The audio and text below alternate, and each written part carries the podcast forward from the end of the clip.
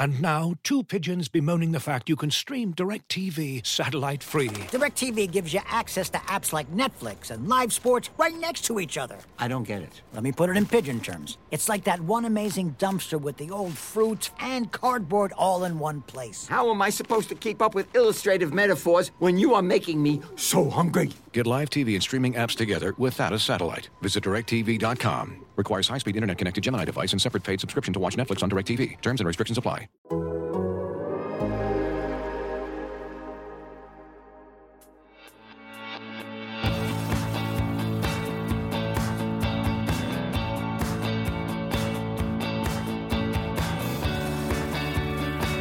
Welcome back to Full Time with Meg Linehan. I'm Meg, and you are listening to a show all about women's soccer on the Athletic Podcast Network. Steph is back for our final show of the year on Wednesday, December 14th. The NWSL and NWSL Players Association released a report from the joint investigation team led by lawyers from Covington, hired by the league for an independent investigation back in October 2021. And Weil, which is counsel for the NWSL PAs, they were about to lead their own investigation into the NWSL. Those two combined by the end of October 2021 to become this joint investigative team and to produce this report. Now, as I'll mention in a minute, we have a number of stories up on this already, so please check the show notes for links to all of the relevant coverage if you have not read it, and also where you can find the full report. Now, just like the report has a warning on the first page noting that it has graphic content, it is hard reading. Our discussion will stray into some of these topics. I think generally didn't quite hit that same level, but obviously, listener discretion. Please take care of yourselves. First and foremost, it has been a very, very long year once again. So just wanted to warn you before you listen to the rest of the show. Um, also, before we get to the rest of today's episode, you can show your support at full time and get all of the rest of our women's soccer coverage, plus everything else the Athletic has to offer on our site and our app. You can subscribe right now at theathletic.com slash full time. Again, the story is not going anywhere. We're about to hit a World Cup year. There's so much going on, and we appreciate everyone who is along on this journey with us. All right, here's Steph. All right, Steph, there's a lot to talk about because once again, we have a giant document. This time, when we're recording, at least we have read the full thing instead of the opening section and the recommendations. So we actually have the full document to go from. Um, I, I, guess let's just start with like first first impressions from your first read through of the giant 125 page joint investigation report. So I want to preface this: I don't take this report lightly at all. Uh, but instead of calling it like the full joint investigation team or like Covington and Burlington, I've like shorthanded it to like Festivus report in my head because it feels like a true airing of grievances. Just everybody being able to say everything that they needed to say, which I thought was really good. It mm-hmm. does make for kind of an unwieldy report, but there's no. I think they actually did do a pretty good job at the end of trying to concisely be like, these are the systemic issues that led to this thing though where like dozens and dozens of people all had these stories of varying magnitudes severities intensities. So it felt like an attempt to be really comprehensive and they talked about how many people they reached out to and how many interviews that they did and i think it did come, come through in the report and i'm glad that you know people were able to say what they wanted to say no matter what. Yeah i think it really does feel I mean, obviously with Sally Yates, right? Like there were really were three people in focus of that report, and she fully said, "This is what we're doing here." Whereas, obviously, the section of you you go through the Paul Riley stuff.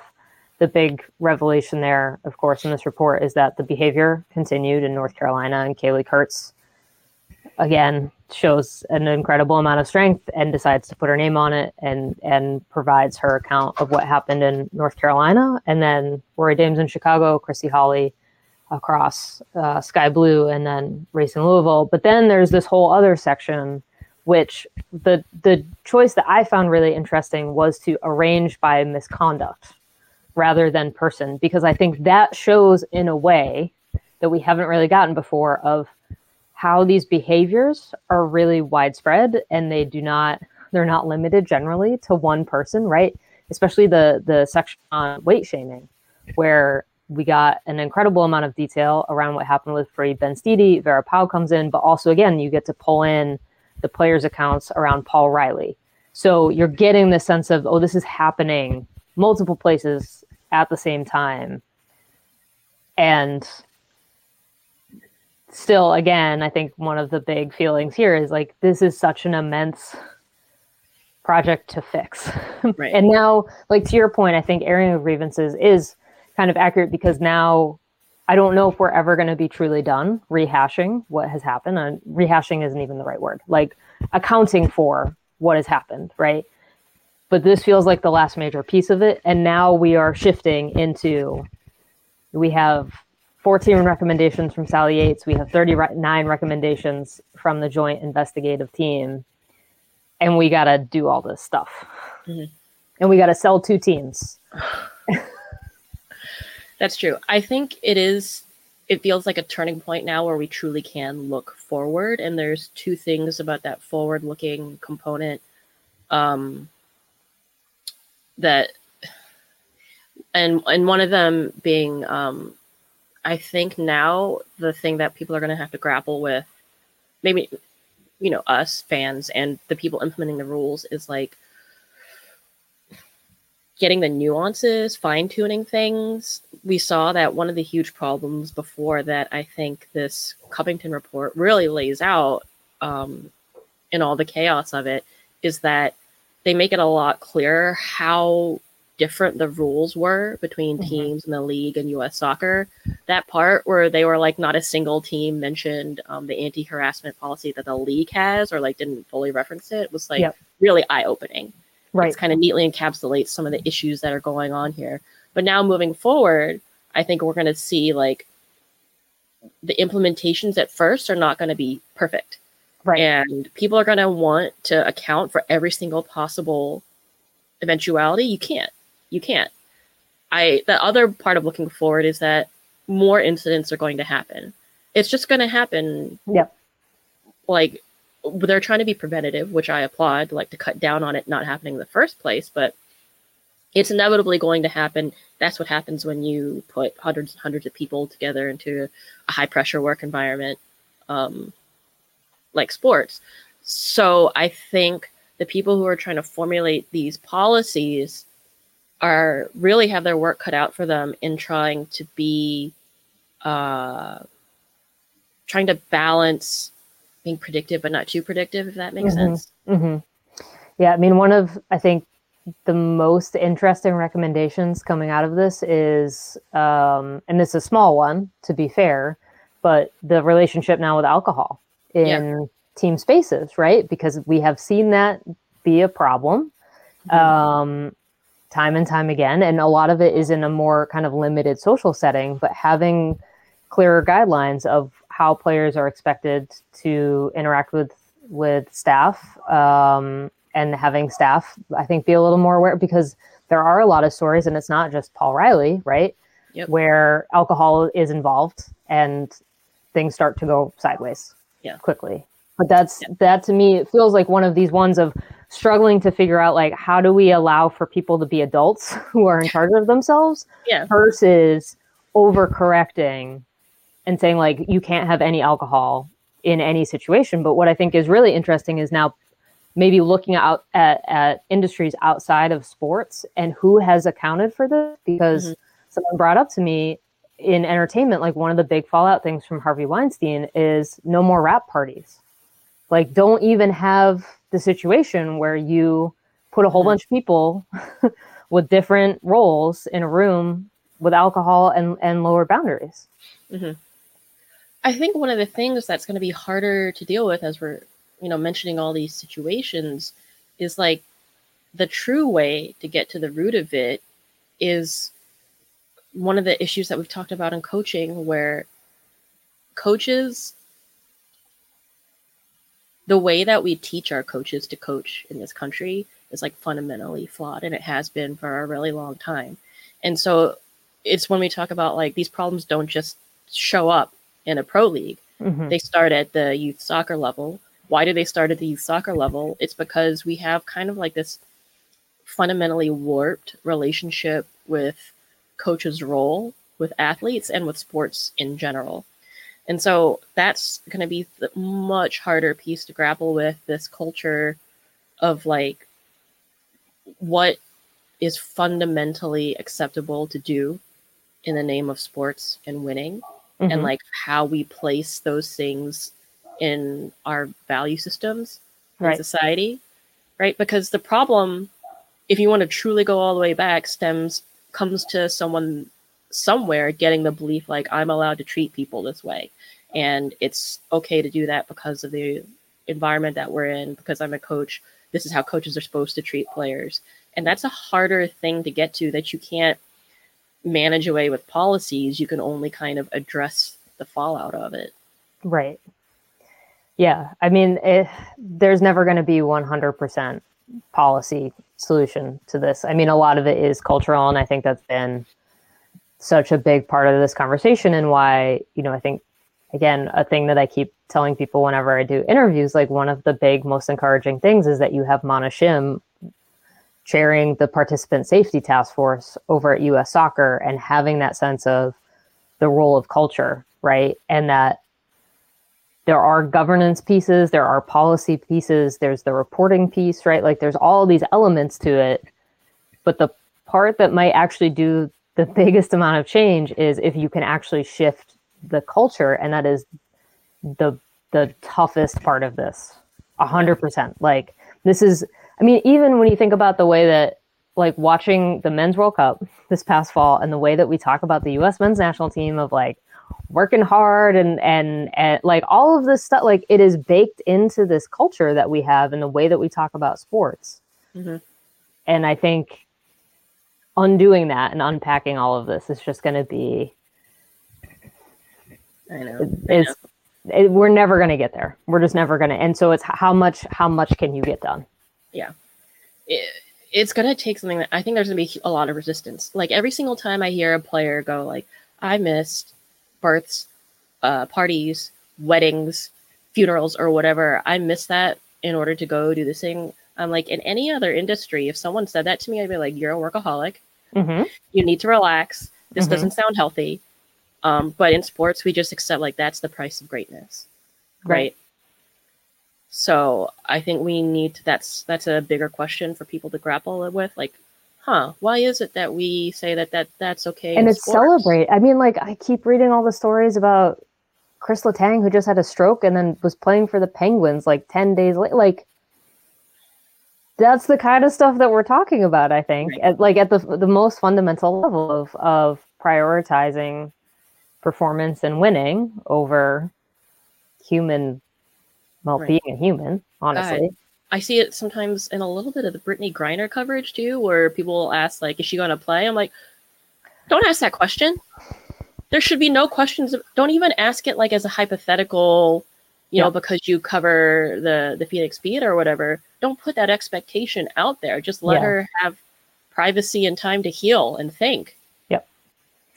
Yeah, it is. Yeah, there's there's a lot, and this is a, a whole different conversation. So I think we can at least attempt to swing it back around to the report. I mean, uh, let's also before I guess we get into anything like really specific. I don't know.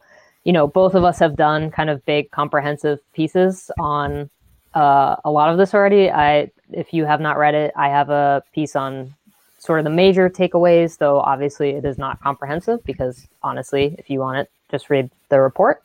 Um, but Steph, again, like your timeline to me is like the most definitive document we have uh, in terms of like really putting everything up against each other and showing, I think, in a way that a lot of these reports have not, just how all of this stuff is just happening at the exact same time. Um, so I highly recommend both. We'll have both of those links in the show notes, obviously. But I want to start this conversation off too with the timing of when this report was released, because this was a whole subtopic yesterday. Um, it was brought up in the press conference. Uh, Jessica Berman, NWSL commissioner, Meghann Burke, Executive Director of the NWSL Players Association, Amanda Kramer from Covington, and Ariana Scavetti from Weil were all in what appeared to be a college classroom in whichever law firm they were at on I'm I'm gonna like have a stray here. WebEx is a terrible system in all law firms. I judge you for using it. I know why you do, but I hate it. Um, but they're in this in this press conference setting in DC, and the report drops. They told us two o'clock. Um, everybody publishes their story at 2 p.m. The actual report drops at 2:05, which is like legitimately as France is scoring against Morocco in the men's World Cup semifinal. And then the press conference is scheduled for 4 p.m. Eastern, which is right as the game concludes. And I want to, there's a lot of angles to this because I think I don't want people to think like this is us as media people bitching that like it's hard to do our jobs because honestly, for the two of us, it doesn't impact us at all. We're not writing about the men's World Cup. We were fine. This is not a complaint coming out of like, oh, it made my job harder. It didn't. It didn't impact me in the slightest. I didn't watch the game. That's fine. I don't care. Uh, the the problem that I had with it is that you have this juxtaposition of arguably one of the best World Cup games in the tournament against again the shittiest part of this sport, the worst moment of the NWSL.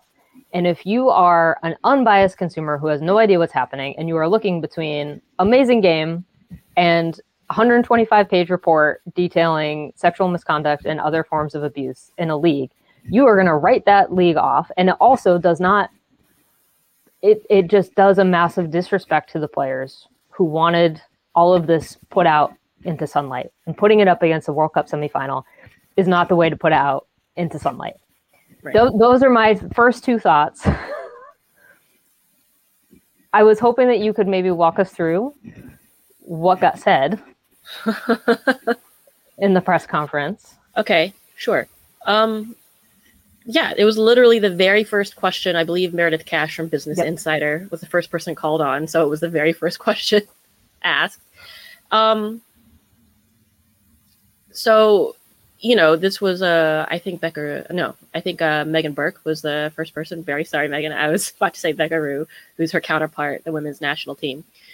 Um, and, you know, she said she's been really like singularly focused personally on the players that she represents, obviously as executive director. Uh, so she has also missed World Cup games, and you know, she mentioned that they had scheduled an important uh, player readout that actually conflicted with the semifinal the day before that as well, and had to move it. Um, but she said the, the report needed to be released when it was finished, and it was finished. It needed to be released we didn't want the players to have to head into holidays uh, with this looming over them, and I think we've cut it about as close as we possibly could. And like I understand that sentiment. I think that you know it's also fair to you know not find it enough of an explanation.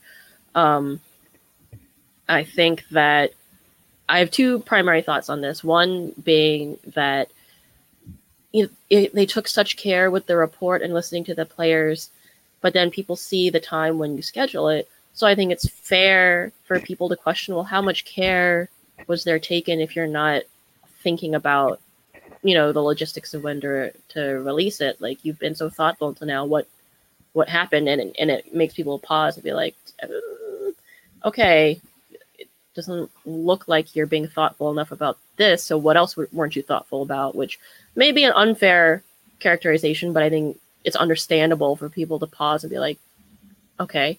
And the second one being, on a more human level, I think something like this was inevitable, where somebody kind of made a goof. Like we've been dealing with this for over a year.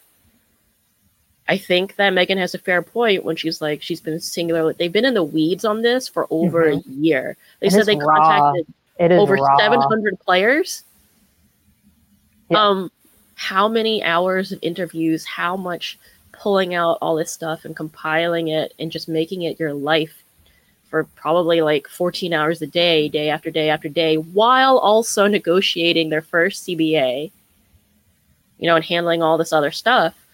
So I understand both sides of the equation here where people rightfully are having some questions like doesn't feel like you mm-hmm. really feels like you dropped the ball on this and yeah. then the other side being like I can see how that happened. I hope it doesn't happen again. But based on all the work that they've really done up until this point, I'm willing to give the benefit of the doubt and be like, look, Yep. it was a goof. Yeah. Um, Yeah, I think there there probably should have been someone in the room who pointed out like I, I think there's a couple things to consider for the league moving forward, right? And it's not you know, I think I have respect for not wanting to to bow to like a men's event. I get that. But at the same time, everyone not us or Sandra at CBS or Jeff at Equalizer, right? Every other person who covers women's soccer at a mainstream outlet has to make a decision to cover women's soccer or has to fight someone to make a decision to cover women's soccer. And so if you make that decision harder for them, nine times out of 10, I think, women's soccer is not going to win that fight. So that's part number one. And part number two is just to your point, a lot of people are going to leap to conclusions with this league and intentions behind every decision because there is now a, a an understandable distrust of of the league's decision making, right? Mhm. And so even if that does not impact your decision, I think there has to be an awareness of it. So right. having someone in the room who's maybe at least going through it and like look if fundamentally your decision is still 2 p.m on wednesday and you can justify it fine. And it's not a, it's like this is not a personal criticism against meghann burke or jessica Bur- like it, it really is not. It is just thinking about the bigger picture and what i think is at stake here. And that is why i think everybody kind of had this knee-jerk reaction of th- this is when we're gonna there are other hours in the we had the whole morning right. we we had the whole morning guy like and yes there are time zones we know but like noon Right. right, Right. like it, it looks bad because Yeah. it it's bad. yeah And I want to reiterate, I actually have a lot of respect for Meghann Burke, but once again, I mentioned that CBA, like, that was a lot of work. Yeah. And it was, you know, uh, it, and my final thought is yeah, it was a goof, but you can't be mad at people for having no tolerance for goofs at this point. I think that's a perfect place to leave it. it's a perfect place to leave it. Um, one of the other big things from this that I wanted to talk to you about is I think this report does a really good job of maybe like bookending things around the NWSL in that we get kind of this history piece, right? Of, you know, here's how the league formed, obviously, but then also this sense of really spelling out you have two failed leagues, you have this culture of please shut up and be grateful. And like, I thought that section was just so strong.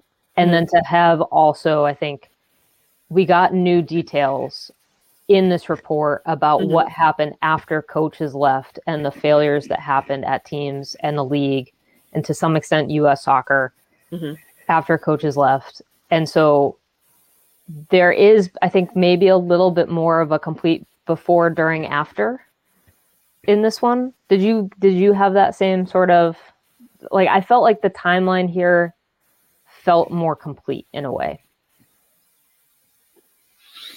As someone who had to go through this report page by page by page to pull out uh, anything that had a date on it in order to add it to the timeline, yes, in a way, it did fill out a lot of uh, sections where you kind of got a better idea of who told whom what when. Mm-hmm. Um, and I think that does neatly cross over with, you know, this idea that it was a true airing out. So they did get a lot more detail. The comparison I made with like the Yates report was kind of a sledgehammer because it had to be, because it had to be like, things are really, really bad. We need like, it's almost like a, we need to stabilize this patient in the emergency room. And mm-hmm. now that they're a little bit stable, we can move on to the rest of their care plan and be maybe a little bit less like Sorry, we're know. also still doing our Grey's Anatomy rewatch. So, like in my head, I'm like, oh, so the Yates report is Owen being trauma and getting yelled at by Mark and Derek for being a Right. meatball or whatever they call them. Yeah, sorry. Yeah, yeah, yeah. That's just But my exactly. brain. That's how my brain works. Okay, moving just on. Just taking care of the immediate emergency and Right. this is more like the chisel where you Yes. can kind of start fine tuning like all right this and this and this and this um which i don't want to downplay anything that came out in this report like the the severity or the magnitude of it but it was just a lot more of it and maybe a little bit more refined in, Mhm. in where it was like trying and how it was trying to look because they they had the luxury of that have, being the second report and having a little Right. more time so right. Another day is here, and you're ready for it. What to wear? Check. Breakfast, lunch, and dinner? Check. Planning for what's next and how to save for it? That's where Bank of America can help. For your financial to-dos, Bank of America has experts ready to help get you closer to your goals. Get started at one of our local financial centers or 24-7 in our mobile banking app. Find a location near you at bankofamerica.com slash talk to us. What would you like the power to do? Mobile banking requires downloading the app and is only available for select devices. Message and data rates may apply. Bank of America and a member FDIC. When you need mealtime inspiration, it's worth shopping Kroger, where you'll find over 30,000 mouthwatering choices that excite your inner foodie. And no matter what tasty choice you make, you'll enjoy our everyday low prices, plus extra ways to save, like digital coupons worth over $600 each week. You can also save up to $1 off per gallon at the pump with fuel points. More savings and more inspiring flavors make shopping Kroger worth it every time. Kroger, fresh for everyone. Fuel restrictions apply. Ryan Reynolds here from Mint Mobile. With the price of just about everything going up during inflation, we thought we'd bring our prices down. So to help us, we brought in a reverse auctioneer, which is apparently a thing. Mint Mobile unlimited premium wireless. Ready to get 30, 30, bit to get 30, bit to get 20, 20, 20, bit to get 20, 20, bit to get 15, 15, 15, 15 just 15 bucks a month. So, Give it a try at mintmobile.com slash switch. $45 upfront for three months plus taxes and fees. Promo rate for new customers for limited time. Unlimited more than 40 gigabytes per month. Slows. Full terms at mintmobile.com. Look, Bumble knows you're exhausted by dating. All the must not take yourself too seriously and 6 1 since that matters. And what do I even say other than hey? well, that's why they're introducing an all new Bumble with exciting features to make compatibility easier, starting the chat better, and dating safer. They've changed, so you don't have to. Download the new Bumble now. Yeah, I mean, I think the other part of this too that I want to talk to you about because I mean, even when we were doing our read through, I think one of the things that I just kind of kept sending you stuff about is the role of the two general counsels um, across this document. Because I think, I mean, as someone, we've both been in on this for a long time, right? And I think these are two names that we kind of kept coming like kept coming up and kept coming up and there wasn't really a way for us to like link them in in a in a more efficient manner right? Just because we did not have the access that either investigation had which makes sense obviously. But Lisa Levine and Lydia Wahlke I think are through lines in a mm-hmm. lot of ways and also from what the investigation report really shows about them there was uh, an interesting approach to doing the job. I'll put it that way. Mhm. I want to start us off by talking about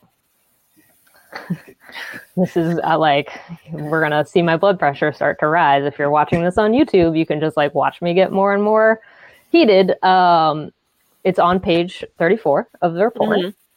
and she is talking about when Mana and Sinead tried to send off their original original asks to the league to consider reopening the investigation into Paul Riley. And there is this the the joint investigation report uh, characterizes it as deflecting it back onto the players, Mhm.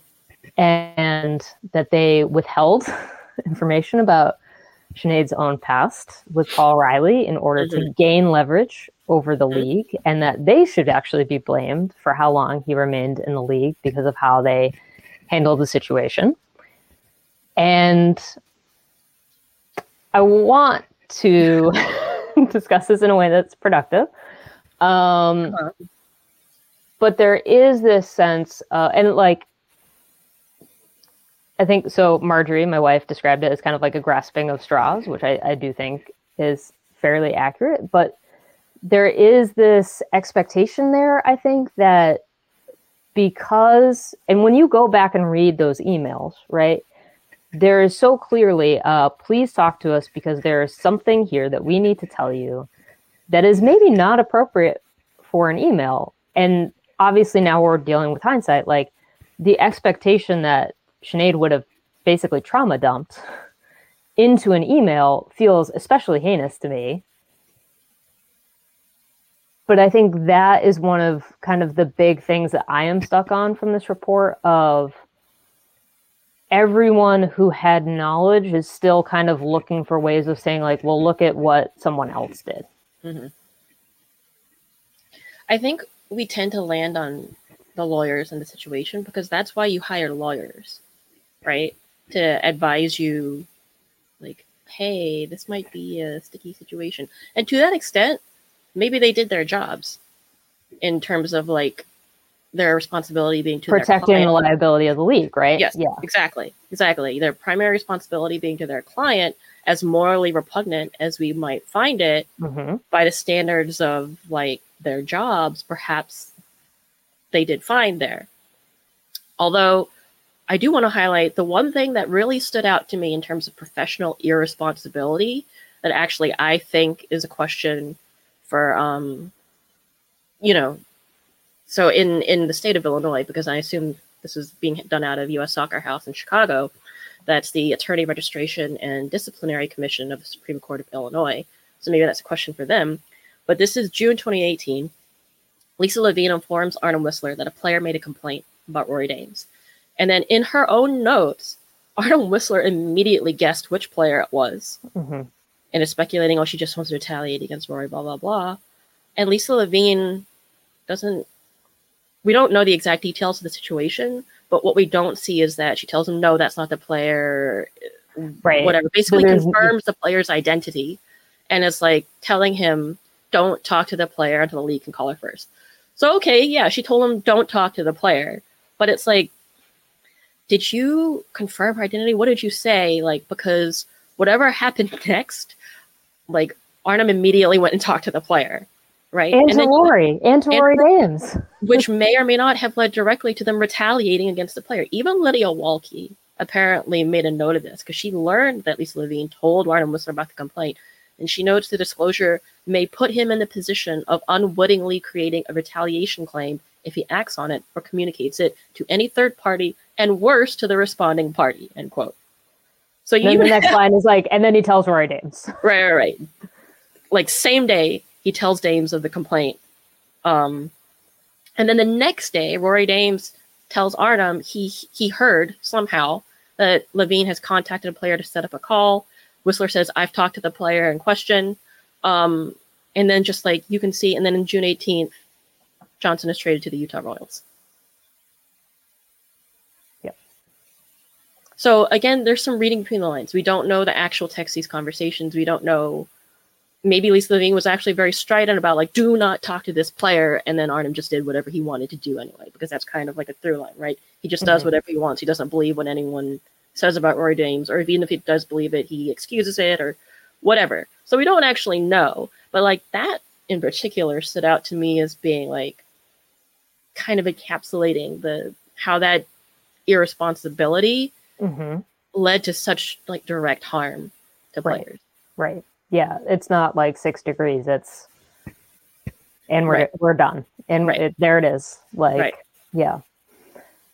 I, I think it's also I mean, and maybe it's just because I'm thinking about all of the other elements of the story too, in terms of like things that Lisa Levine has been involved in, because she was also all across the equal pay lawsuit as general counsel of U.S. Soccer. I think about the Olivia Moultrie lawsuit in terms of her suing the league in order to be able to play, and then one of their their legal arguments that the league couldn't be sexist against Olivia Moultrie because it was run by women, right? Like, I mean, there's a lot there's a lot happening there, and like yeah. there, there there's a recurring character situation where it's just kind of like, oh, all right, like this is it, it just kind of seems like every every time that there is like a bad legal problem here, the same name shows up. So um all right, one one other big discussion I think that the report has, I think, in a much more constructive way, especially having real tangible recommendations, is that this report, I think, does a more concrete job of showing the role of racism, homophobia, anti Semitism, like all of the kind of identity stuff, sexism, too. Obviously, like, I mean, that we'll just assume sexism, that's like baked into the whole premise. Yeah. but like more specifically, the the racism, homophobia, the I mean, Richie Burke straight up saying like, yeah, I did anti-Semitic jokes, but I, I just didn't know that there were Jewish players on the team. As if that's a defense. I mean, I I don't know what we expected there, but um, yeah, I mean, there is this sense of there are more play like there are a certain subset of players more vulnerable than others, Mhm. and there need to be specific protections to ensure that they are actually not like experiencing multiple forms of Yeah. abuse. I definitely appreciated that more from the report, and that it highlighted that once these situations occurred, um, the you know the teams, the league often placed the substantial burden of engaging in race and other culture related activities on the black players. So it's like you've suffered from the problem, um, and it often gets framed as like we'll let you take the lead on Right. this which I I understand that there's a balance there between not wanting to talk over, you know, black players or other players who've been Mhm. impacted by you know racism, anti-Semitism, misogyny, and at the same time there is a way to do it where you don't make them responsible for educating everybody else uh, everybody else around them. There's tons of guides now online about how to like where to find material, what kind of material, and how to pass it out, and to like help take on the burden of the educational role. hmm There's tons and tons of material out there for you to find on your own. Right. So Yeah, and I, I think that is one of the more concrete and hopefully like very quick things that is implemented is that I mean there's there's a lot of educational pieces that need to go into this, but to ensure that there are real and meaningful trainings too around microaggressions and you know like it, it doesn't just have to be like how to recognize the signs of harassment in training mhm. um, there needs to be a much larger and deeper thing and that that the league actually undertakes um, and i think what makes this even more important is that like we are seeing more and more hires from an NWSL front office point of view, and they continue to be white people um, very consistently. So I think that is a real struggle point for the NWSL um, in terms of you know what I really, really, really do not want to see is that this NWSL front office is full of white women, and then they hire a DEI officer, and it's a black person, right? Like that. Like danger, danger. don't be the, don't be that office. Don't be that organization. Come on, guys. Yeah, like that. That to me is like number one fear. That like you can just see it playing out that way. So I am hopeful that like there are meaningful high like and not just one one person right Yeah. like this needs to be a much larger project and like the league the demographics of the league have been changing in a good positive trend like it's still not there yet right but the sport is changing Yeah. the sport is changing which is good it should not be a white kid suburban sport right and that is not i hope where the NWSL continues to go. And we've seen that trend change. Right. But you have to have this front office, the NWSL front office and team front offices reflect the demographics of the players and the demographics of the fans. And just to head off any like, oh, are you saying they should only hire black people for these roles? Like that's not what we're saying. Yeah. We're saying is they need to look at the processes that they go through and see who they're talking to and why, like, and who has access to the spaces that they're looking into. Just be highly, highly, highly aware throughout the hiring process, and then maybe you know build it into your process that you. I don't want to say overcompensate. It's just compensating, right? Right. For you know the reality that white people tend to have more access to these spaces for various reasons. Mhm. And then just acknowledge you have this, you might have like a spot that you're not aware of.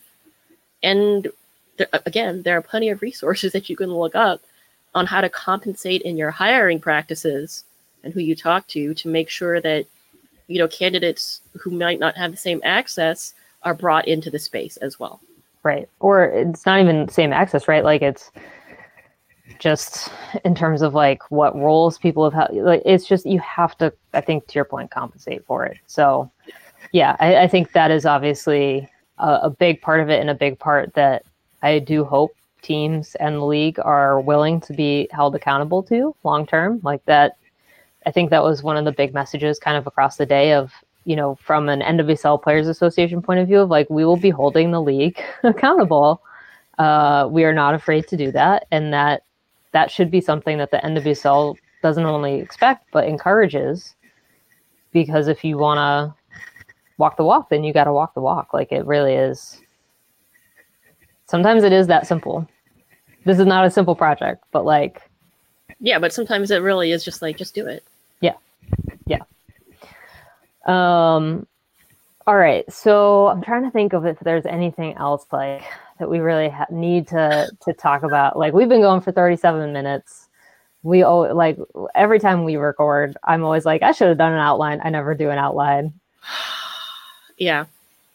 Yeah, I think we hit, you know, all the new stuff that really jumped out to me. I I do want to say that, you know, in some of the newer details, um I, I would say two of the coaches or like two of the situations that I I am really hoping we get more answers on and you will I will certainly be ask, asking about that. One is Vera Pauw. Yep. Because she is an active national team coach right now with Ireland. Mhm. And the other one is maybe a developing situation with Kansas City. We don't know.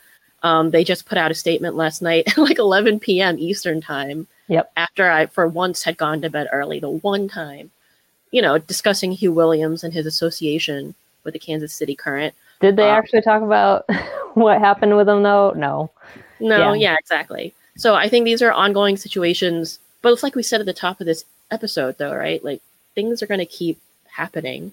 And so the work now is going to be in refining policies, the application of those policies, who's in charge of the policies, et cetera, Yep. to figure out, kind of muddle our way through to hopefully a healthier league. Yeah, it's the governance part, right? Like we're we're now into the like the stuff that is really hard to pay attention to, but is really really important. And you know, I've had this conversation with a lot of people. Like this is the stuff where people start to check out the the reports get a huge wave of attention. Megan Rapinoe or Becky Sauerbrunn saying these people need to be gone gets a huge wave of attention, and now you know we have two sale processes ongoing. Um, we have the governance piece, we have process piece. Like this is the stuff where eyeballs still need to stick around, and that, like again, like you know, as people who live it every day, we know it is not necessarily like the the most fun thing to read about, but like this is where the sausage getting made is really really important. Right. The the big sledgehammer report is important, but so is the part where someone has to write out sections A through Q and like subpoint each one, subpoint Right. one, and then you get to like the Roman numerals of like the subpoint. Just like Yeah. that part is it's it can feel dull, but it's so important. Right. So All right. Um, not to shift from one topic that's really tough to another topic that's really tough, but I did want to end on a note about Grant Wahl. Um, still emotional. Um, but obviously, in terms of coverage of women's soccer in the country, like he was one of the first and only. Um, the role that we have did not exist until 2019. I don't think it exists without the work that Grant did ahead. We both saw him in London, I think was the most recent time, but I figured it was worth uh, closing the episode with some thoughts. Um, I'll leave you with uh, the last story I have about Grant, which is we saw him in London for USA England. me, idiot, didn't get the right power adapter. And I didn't realize it because it had worked in the hotel. It was like an EU power adapter in general. And the hotel is obviously hotel. So it's going to have like uh, all kinds of, of plugs kind of for Mhm. different countries pre Brexit.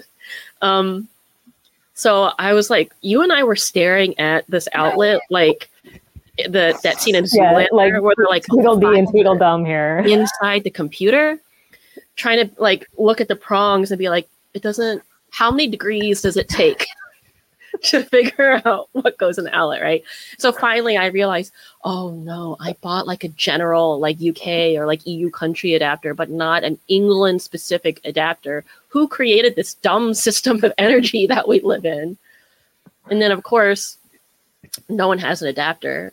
The local people don't, of course not. But then Grant, world traveler, obviously has the right one. He lets me use it the whole game. And at the end, like finally, he's like, "Hey, I need this back because my battery's dying." I was like, "You could ask for it back. Like my computer's been on 100 percent this whole time." But anyway, Yeah. Yeah. Yeah. I think it was always the the little things. I was telling someone the first time I met Grant was at the game that we affectionately refer to as Frisco Fiasco, Frisco Fiasco of January 2014 between USA and Canada. Um, where I think it was like match day minus one stuff, and I walked in, and Leslie Osborne and Cat Whitehill were also working that game for Fox, and so like they saw me walk in, and they were like, "Man, what's that?" And like Grant was like, "Who the hell is this kid?"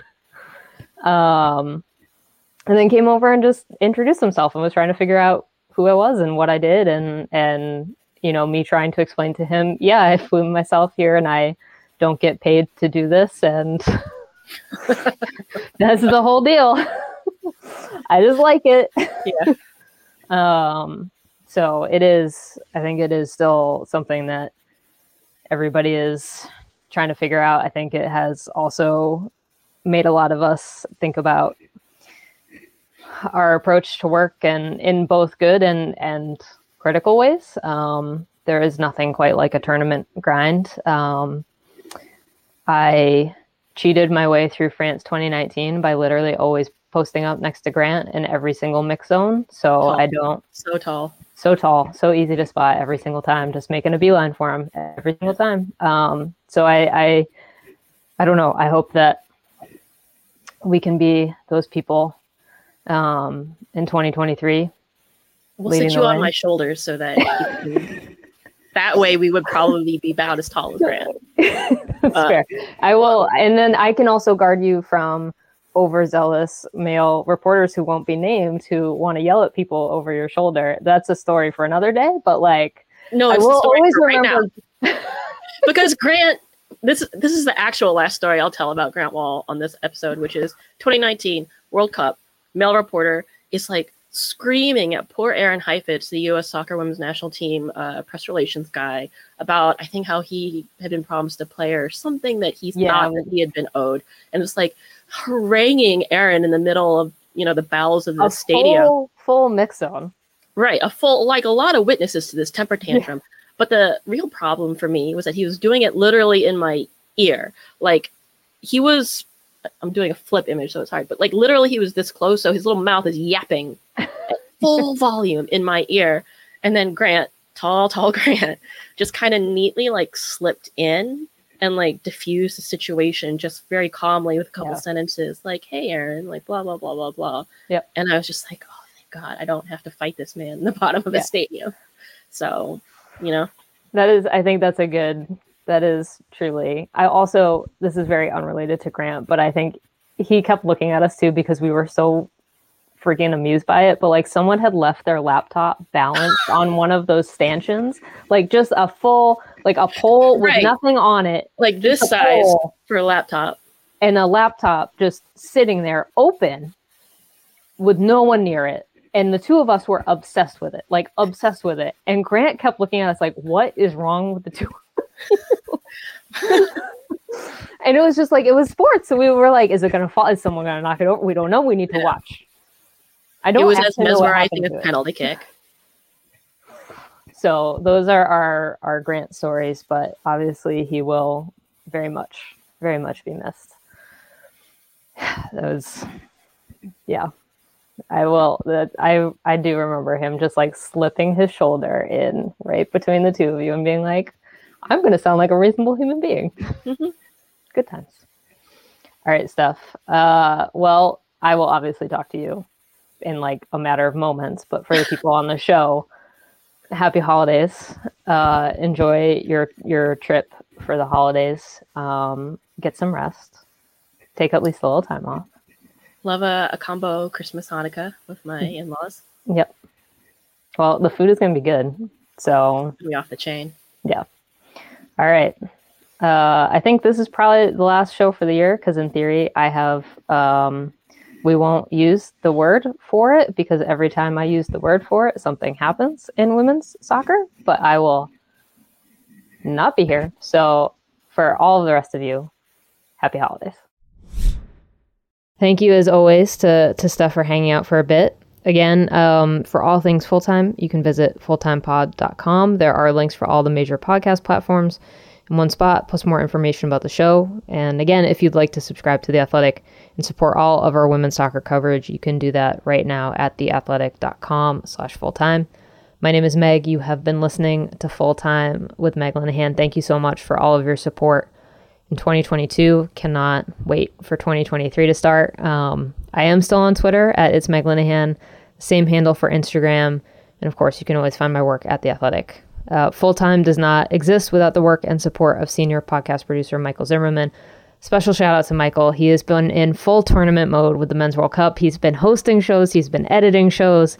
The hours have been crazy. So I also hope that he gets time off and rest and recovery because he's about to do round two with us next year. From The Athletic, I'm Meg. Thanks for listening. I'll talk to you next year.